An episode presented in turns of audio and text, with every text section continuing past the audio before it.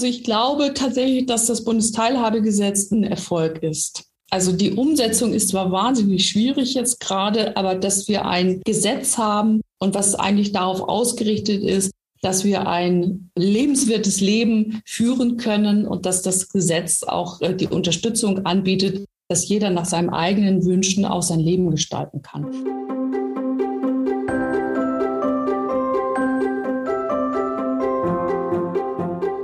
Willkommen zur 24. Folge des Mein Herz lacht Podcasts, dem Podcast für Eltern, die Kinder mit Behinderung oder einer chronischen oder seelischen Krankheit haben. Christine ist wieder am Mikrofon für euch. Heute geht es bei uns um ein politisches Thema, nämlich darum, wie wir uns als Eltern mit beeinträchtigten Kindern überhaupt Gehör verschaffen können, geschweige denn etwas verändern. Allein ist das kaum möglich und viele Eltern hätten auch gar nicht die Kraft dazu. Auch ein einzelner Verein kann in Berlin kaum etwas bewegen. Deshalb wurde schon 1924 der Deutsche Paritätische Wohlfahrtsverband gegründet, um den Kranken und Schwachen in unserer Gesellschaft eine Stimme zu geben. Der Name Parität leitet sich übrigens vom lateinischen paritas ab, das Gleichheit bedeutet. Was aber macht dieser Verband genau und was hat er bislang erreicht? You've been down this road for far too long. He left your love behind. But still you keep on crawling back. Herzlich willkommen, Frau Wolfgram. Sie sind Vorstand des Wohlfahrtsverbands der Paritätische Baden-Württemberg. Viele unserer Mitglieder, also unsere Eltern, wissen sicher gar nicht, was das ist. Also was Ihr Verband eigentlich macht und wie Sie sich in der Sozialpolitik engagieren. Deswegen bitte ich Sie jetzt, stellen Sie sich und Ihren Verband doch einfach mal kurz vor. Gerne. Also mein Name ist Urse Wolfgram. Ich bin aktuell die Vorstandsvorsitzende des Paritätischen. Und ich sage es deshalb, weil wir seit kurzem, seit Februar, eine Doppelspitze haben. Also ich habe noch einen Kollegen, wir machen das jetzt zu zweit. Und was macht jetzt der Paritätische? Also der Paritätische ist einer der sechs Spitzenverbände der freien Wohlfahrtspflege. Und es ist deswegen vielleicht wichtig zu wissen, dass wir Mitgliedsorganisationen haben, inzwischen 900 rechtlich selbstständige gemeinnützige Einrichtungen. Das heißt, wir vertreten diese 900 Mitglieder in allen möglichen Angelegenheiten, bei Entgeltverhandlungen, aber eben auch gerade bei sozialpolitischen Herausforderungen. Und wir verhandeln viel mit Kommunen, aber auch mit dem Land und wir haben dann noch einen Gesamtverband auf Bundesebene und der verhandelt natürlich auch vorrangig dann mit der Bundesregierung, so dass wir insgesamt auf diesen drei politischen Ebenen dann auch die Interessen vertreten können. Und Interessen sind einerseits von unseren Mitgliedern, mein Herz lacht ist ja auch ein Mitglied von uns, aber wir vertreten auch die Interessen von Zielgruppen, also zum Beispiel von armutsgefährdeten Menschen oder von Langzeitarbeitslosen, von Alleinerziehenden und eben auch von Menschen mit Behinderung.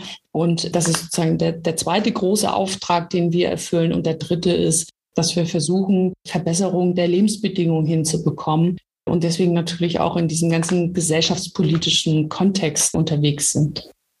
Jetzt hake ich da doch mal ein. Sie haben es ja auch schon gesagt, unser Verein setzt sich ja eben ein für Eltern mit beeinträchtigten Kindern. Und wenn ich mir jetzt vorstelle, eine Mutter oder ein Vater fragt sich, okay, was habe ich jetzt eigentlich davon, dass mein Herz lacht auch Mitglied beim Paritätischen ist? Also gibt es da irgendwie konkrete Projekte, wo Sie unterstützen oder wie sieht dann diese Arbeit zum Beispiel für mein Herz lacht oder für andere Vereine aus?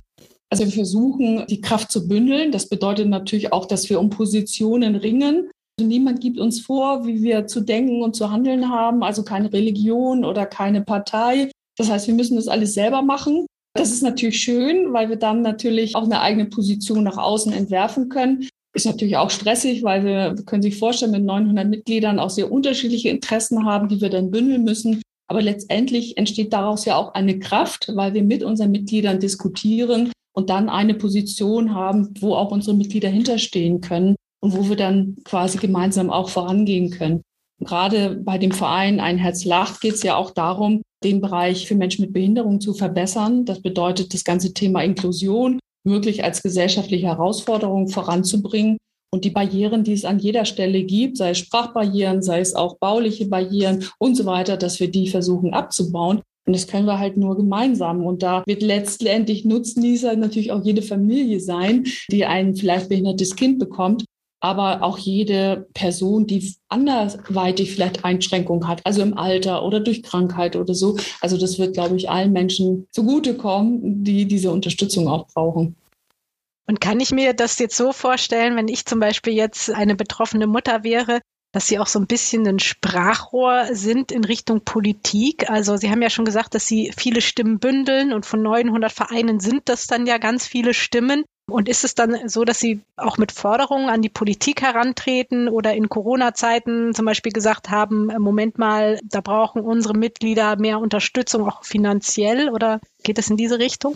Ja, das geht auf jeden Fall in die Richtung. Also wir sind tatsächlich diejenigen, die die Interessen bündeln und präsentieren gegenüber der Politik, aber auch gegenüber der Administration, also zum Beispiel Richtung Ministerien und auch natürlich Richtung Öffentlichkeit, weil wir ja auf allen Ebenen auch Veränderungen herbeiführen wollen. Also wir sind in den sozialen Medien aktiv, wo wir immer wieder sozusagen diese Themen auch präsentieren und auch im besten Falle nach Lösungen suchen. Also ich glaube, dafür steht unser Verband auch, dass wir nicht nur anklagen, sondern tatsächlich auch gute Lösungen immer präsentieren.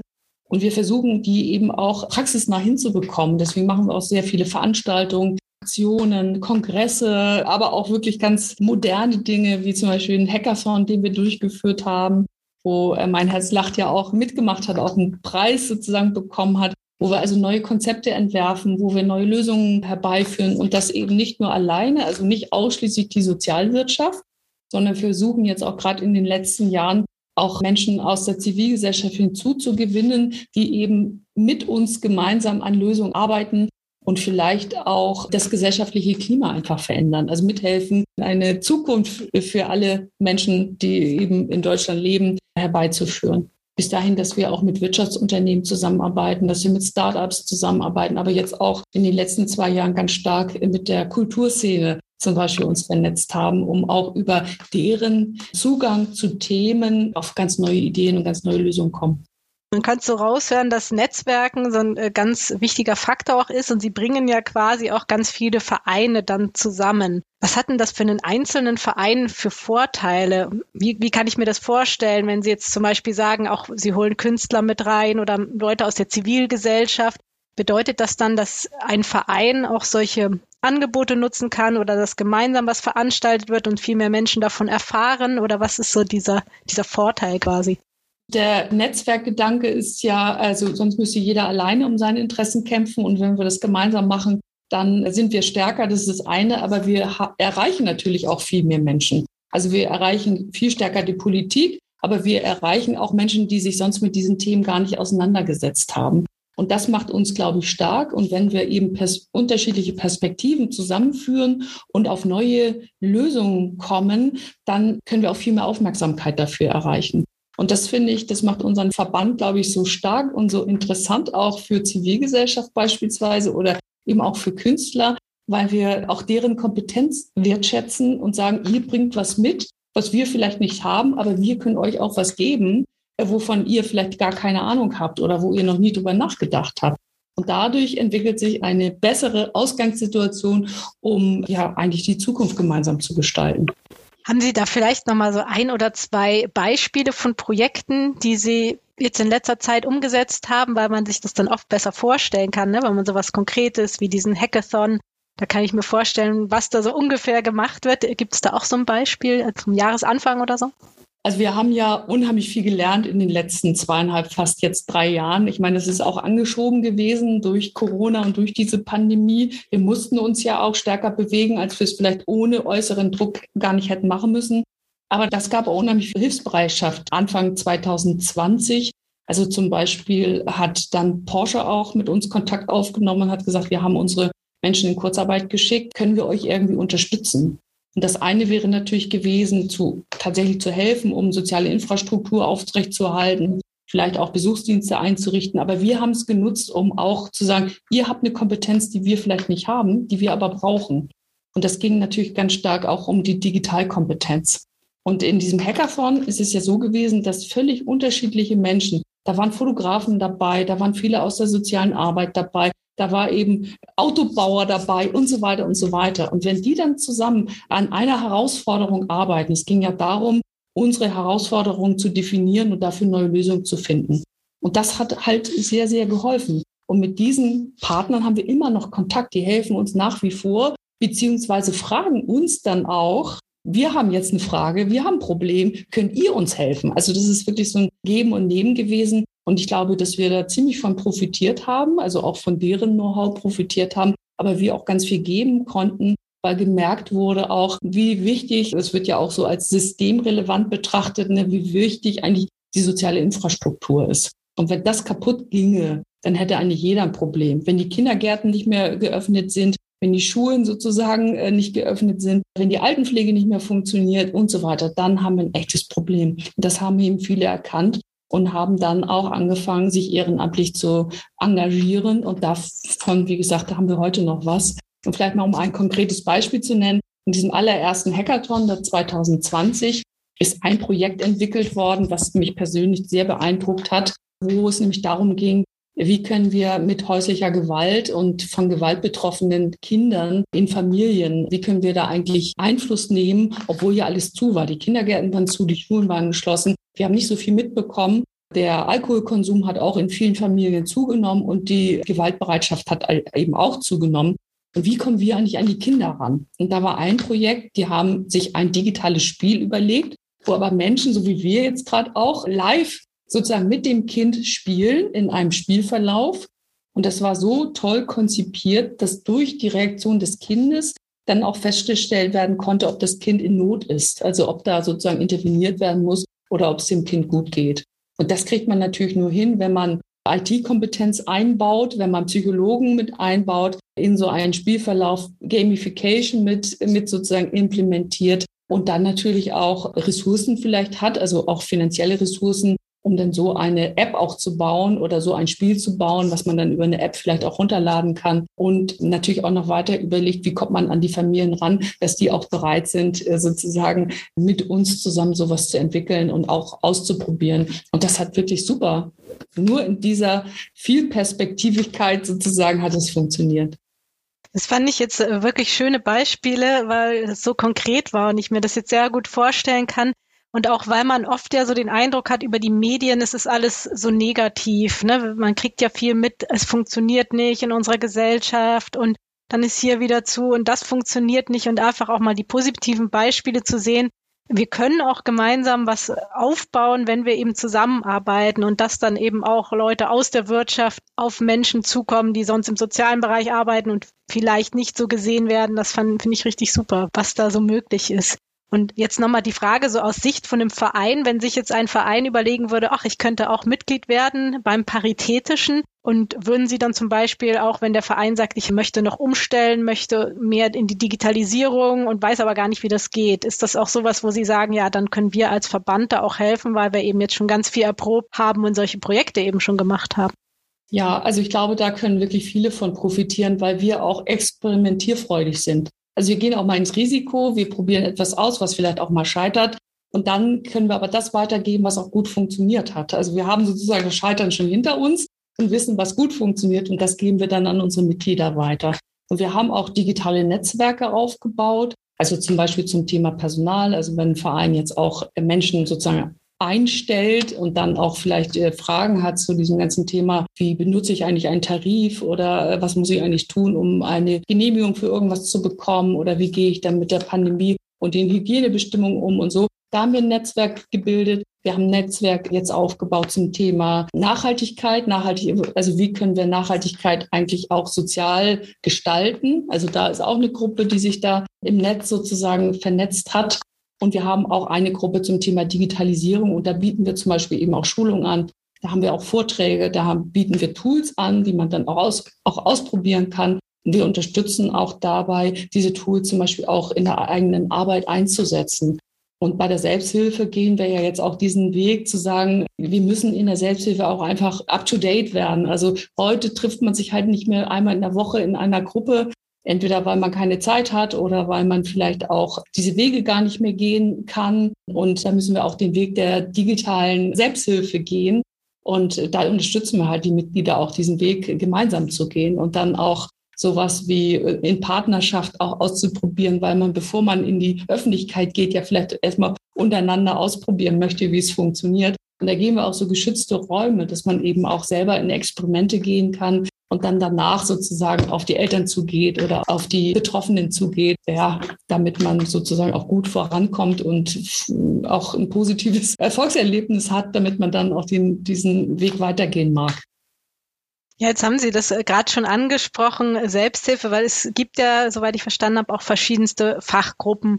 Und unsere Gründerin Gail McCutcheon ist ja Mitglied in dieser Fachgruppe Selbsthilfe bei Ihnen. Und das wäre so eine Frage, was macht man denn in so einer Fachgruppe überhaupt? Ist es das, was Sie gerade beschrieben haben, sich so auszuprobieren? Und was heißt es dann beim Thema Selbsthilfe? Also ist dann so ein bisschen darüber zu sprechen, welche Zukunft haben Selbsthilfeorganisationen? Was müssen wir verändern? Wie müssen wir mit der Zeit gehen? Oder wie kann ich mir das vorstellen?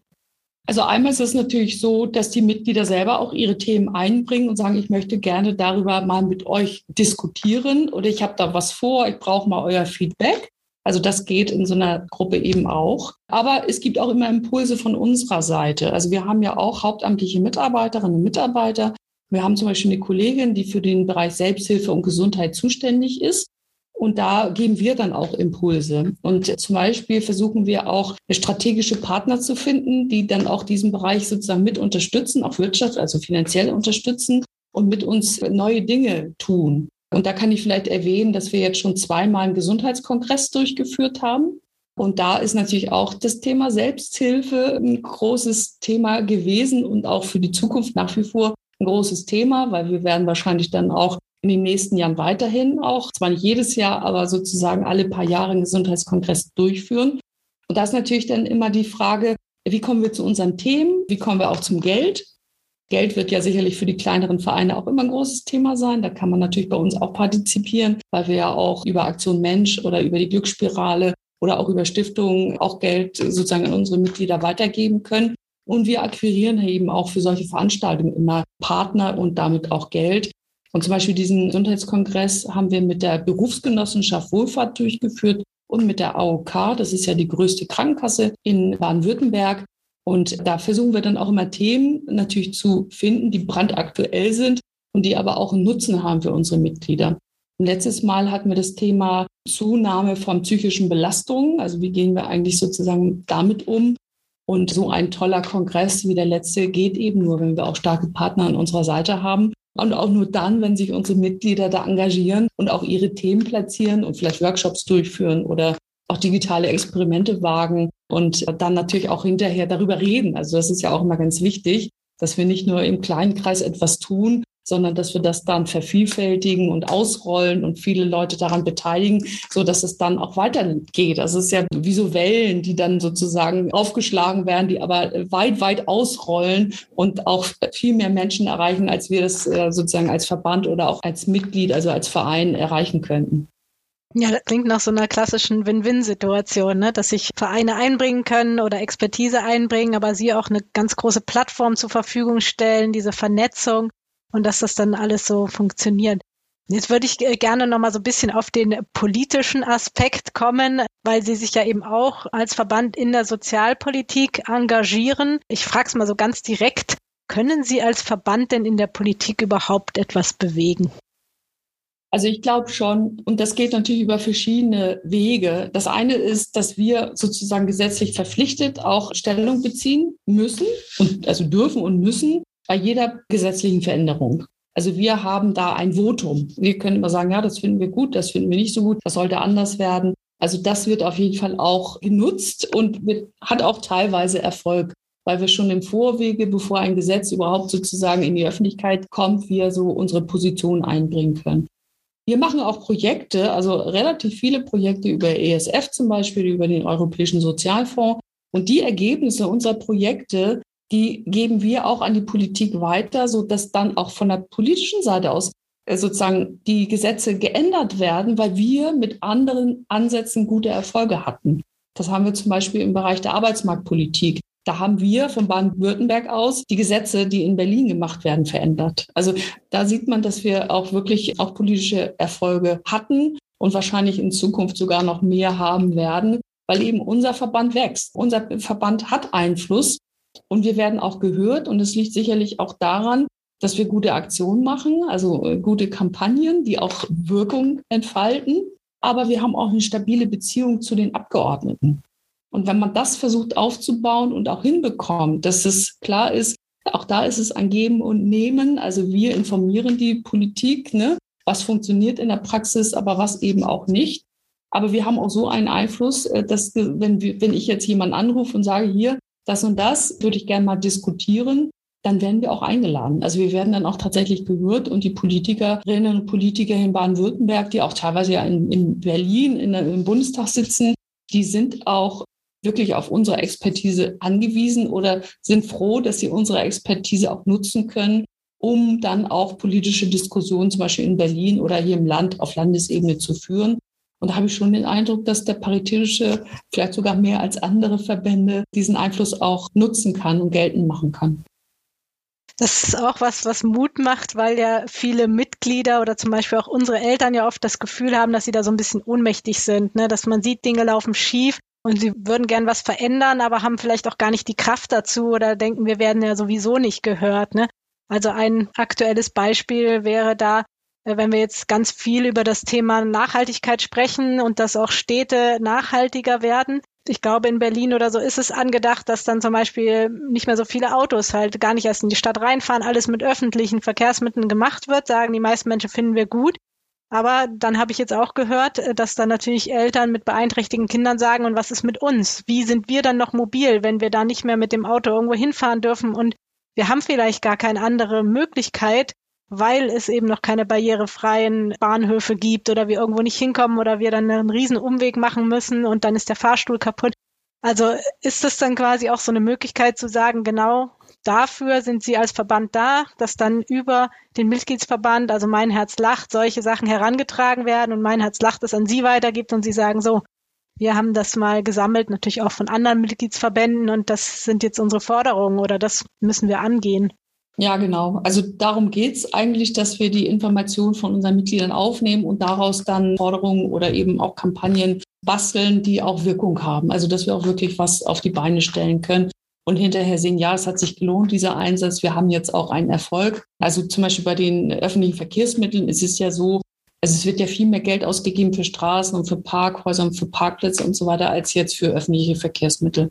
Und deswegen sind die ja auch so, wie sie sind. Also sie fahren nicht oft genug. Im ländlichen Raum gibt es viel zu wenig öffentliche Verkehrsmittel. Äh, die Fahrstühle funktionieren nicht oder es gibt gar keine, wie Sie es gerade aufgezählt haben schon. Und unser Ansatz ist zu sagen, es muss viel mehr Geld in die öffentlichen Verkehrsmittel gehen, also flächendeckend, auch im ländlichen Raum, äh, möglichst kostengünstig, wenn nicht sogar kostenlos. Auch gerade fürs Ehrenamt fordern wir jetzt gerade kostenlose Tickets. Für alle anderen Menschen fordern wir das 365 Euro Jahresticket, so dass erstens das Fahren mit öffentlichen Verkehrsmitteln viel attraktiver wird, dass es eben viel kostengünstiger ist, als das eigene Auto zu benutzen, aber auch, dass die Einnahmen sich sozusagen steigern, dass eben der Ausbau des öffentlichen Verkehrs damit auch funktionieren kann und dann auch die Fahrstühle gehen und dann auch die Barrierefreiheit mit automatisch eingeplant wird, häufigere Taktung, dass dann auch wirklich sozusagen man dahin kommt rechtzeitig, wo man hin möchte.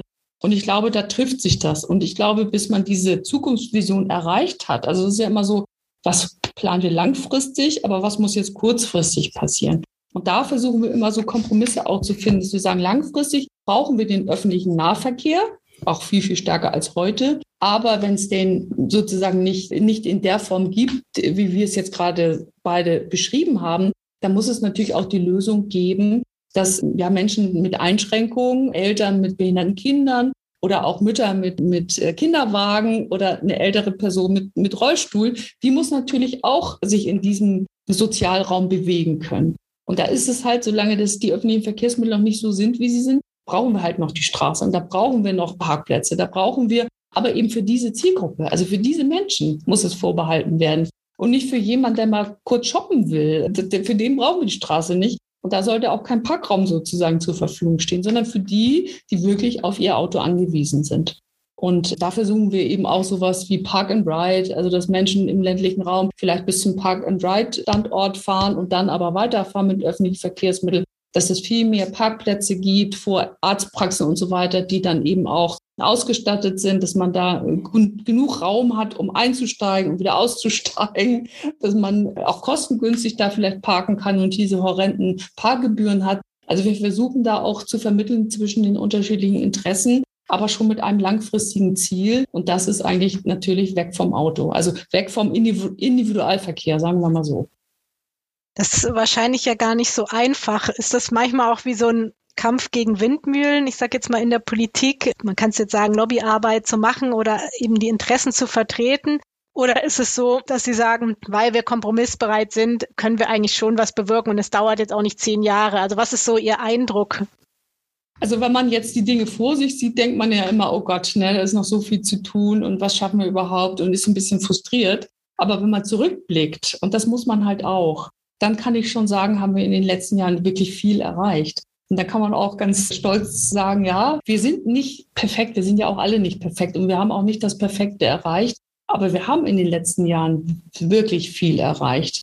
Und das muss einfach weitergehen. Und wir dürfen keinen keinen Rückschlag erleben. Also das ist meine größte Sorge, dass das, was wir bis heute schon erreicht haben, dass wir diesen Status quo vielleicht nicht halten können, sondern vielleicht sogar wieder einen Schritt zurückgehen, wenn ich jetzt mal an diese Armutsproblematik denke. Also wir waren eigentlich wirklich auf einem guten Weg. Und durch Corona jetzt und durch den Ukraine-Krieg habe ich jetzt gerade den Eindruck, dass die Einkommen wieder zurückgehen. Energiekrise ist da, Gasumlage und so weiter.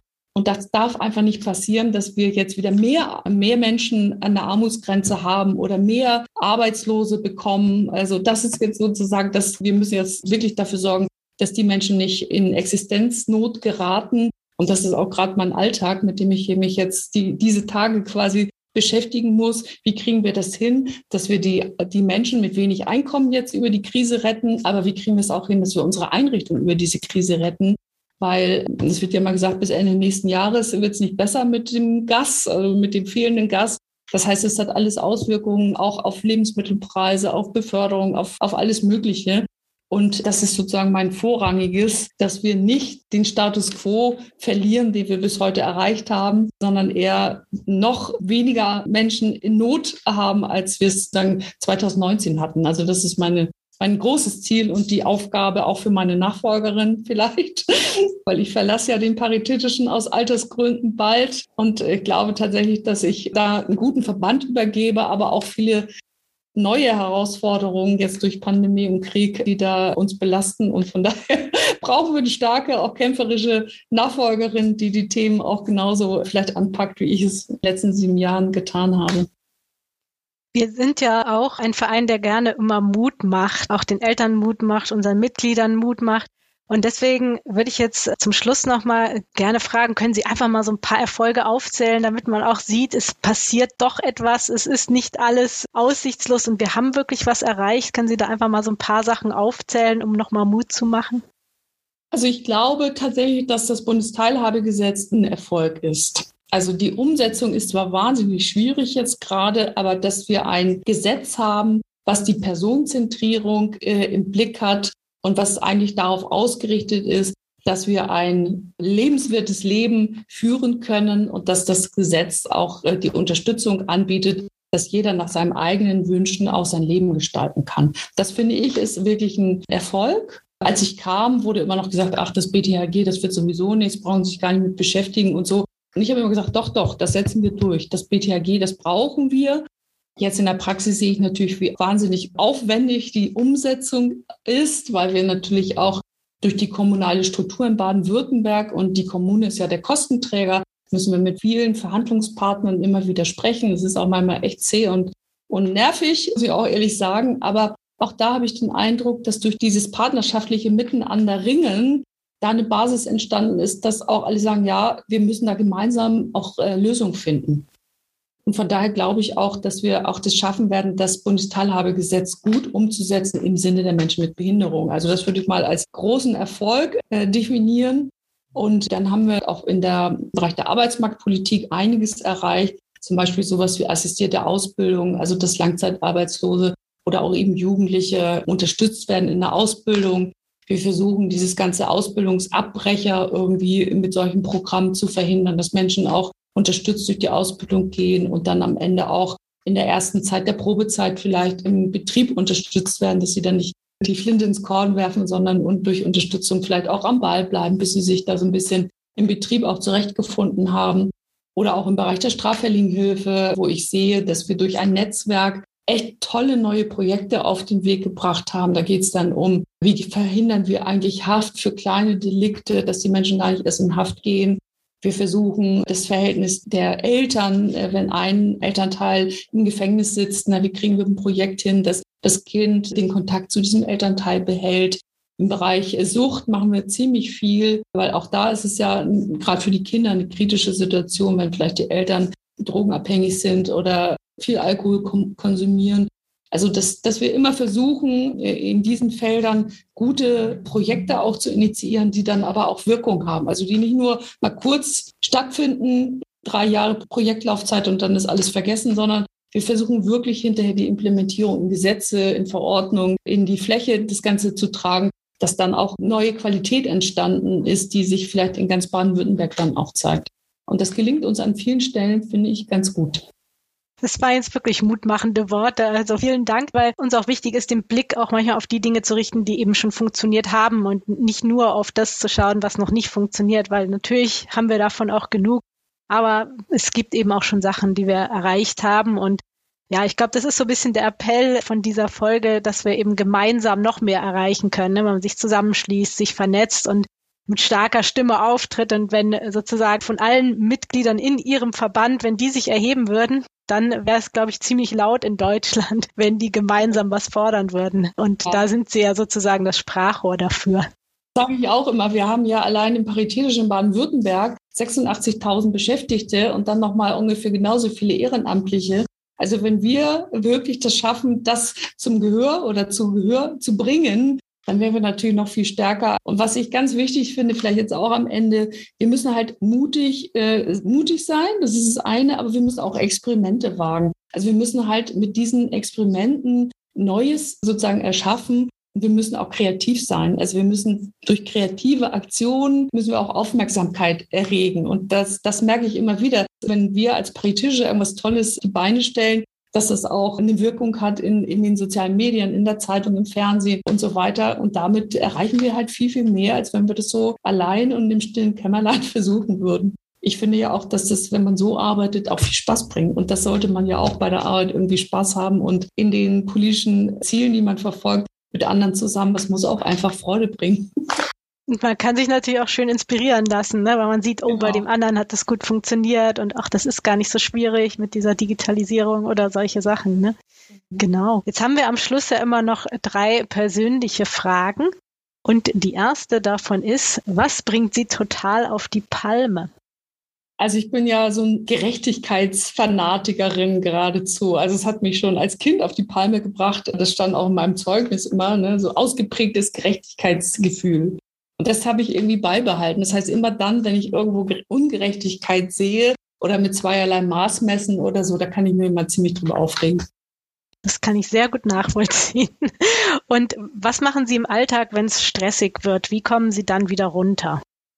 Also da gibt es tatsächlich zwei Dinge, die ich gerne tue. Das eine ist, ich gehe in die Natur. Also ich gehe viel auch im Wald spazieren und gehe auch mal ans Meer, gehe baden und so weiter. Das bringt mich wieder sozusagen zurück in meine eigene Kraft und aber auch sich mal auszupowern. Also ich bin zum Beispiel eine, die auch gerne mal aufs Fahrrad steigt, so aufs Spinning-Fahrrad im Studio, wo ich dann mal eine Stunde wirklich mich nur auspower, laute Musik höre, schwitze und hinterher denke ich, ach, die Welt ist doch eigentlich auch ganz schön.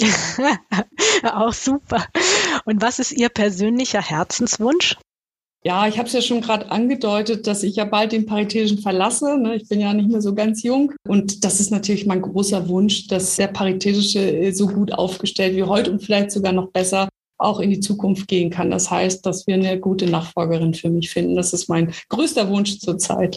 Dafür drücken wir natürlich auch die Daumen. Gemeinsam sind wir alle stark und arbeiten dann da weiter und Sie werden das bestimmt ja auch noch weiterhin beobachten und da vielleicht auch an der einen oder anderen Stelle nochmal zu sehen sein. Dann sage ich vielen, vielen Dank für das sehr informative Gespräch und vielleicht gibt es ja auch Leute aus anderen Vereinen, die das hören und sagen, den Paritätischen schaue ich mir jetzt mal an. Das würde mich freuen. Herzlichen Dank für die tollen Fragen von Ihnen und ja, in die Welt hinaus. Ne? Bleiben Sie mutig. Dankeschön. Tschüss. Tschüss.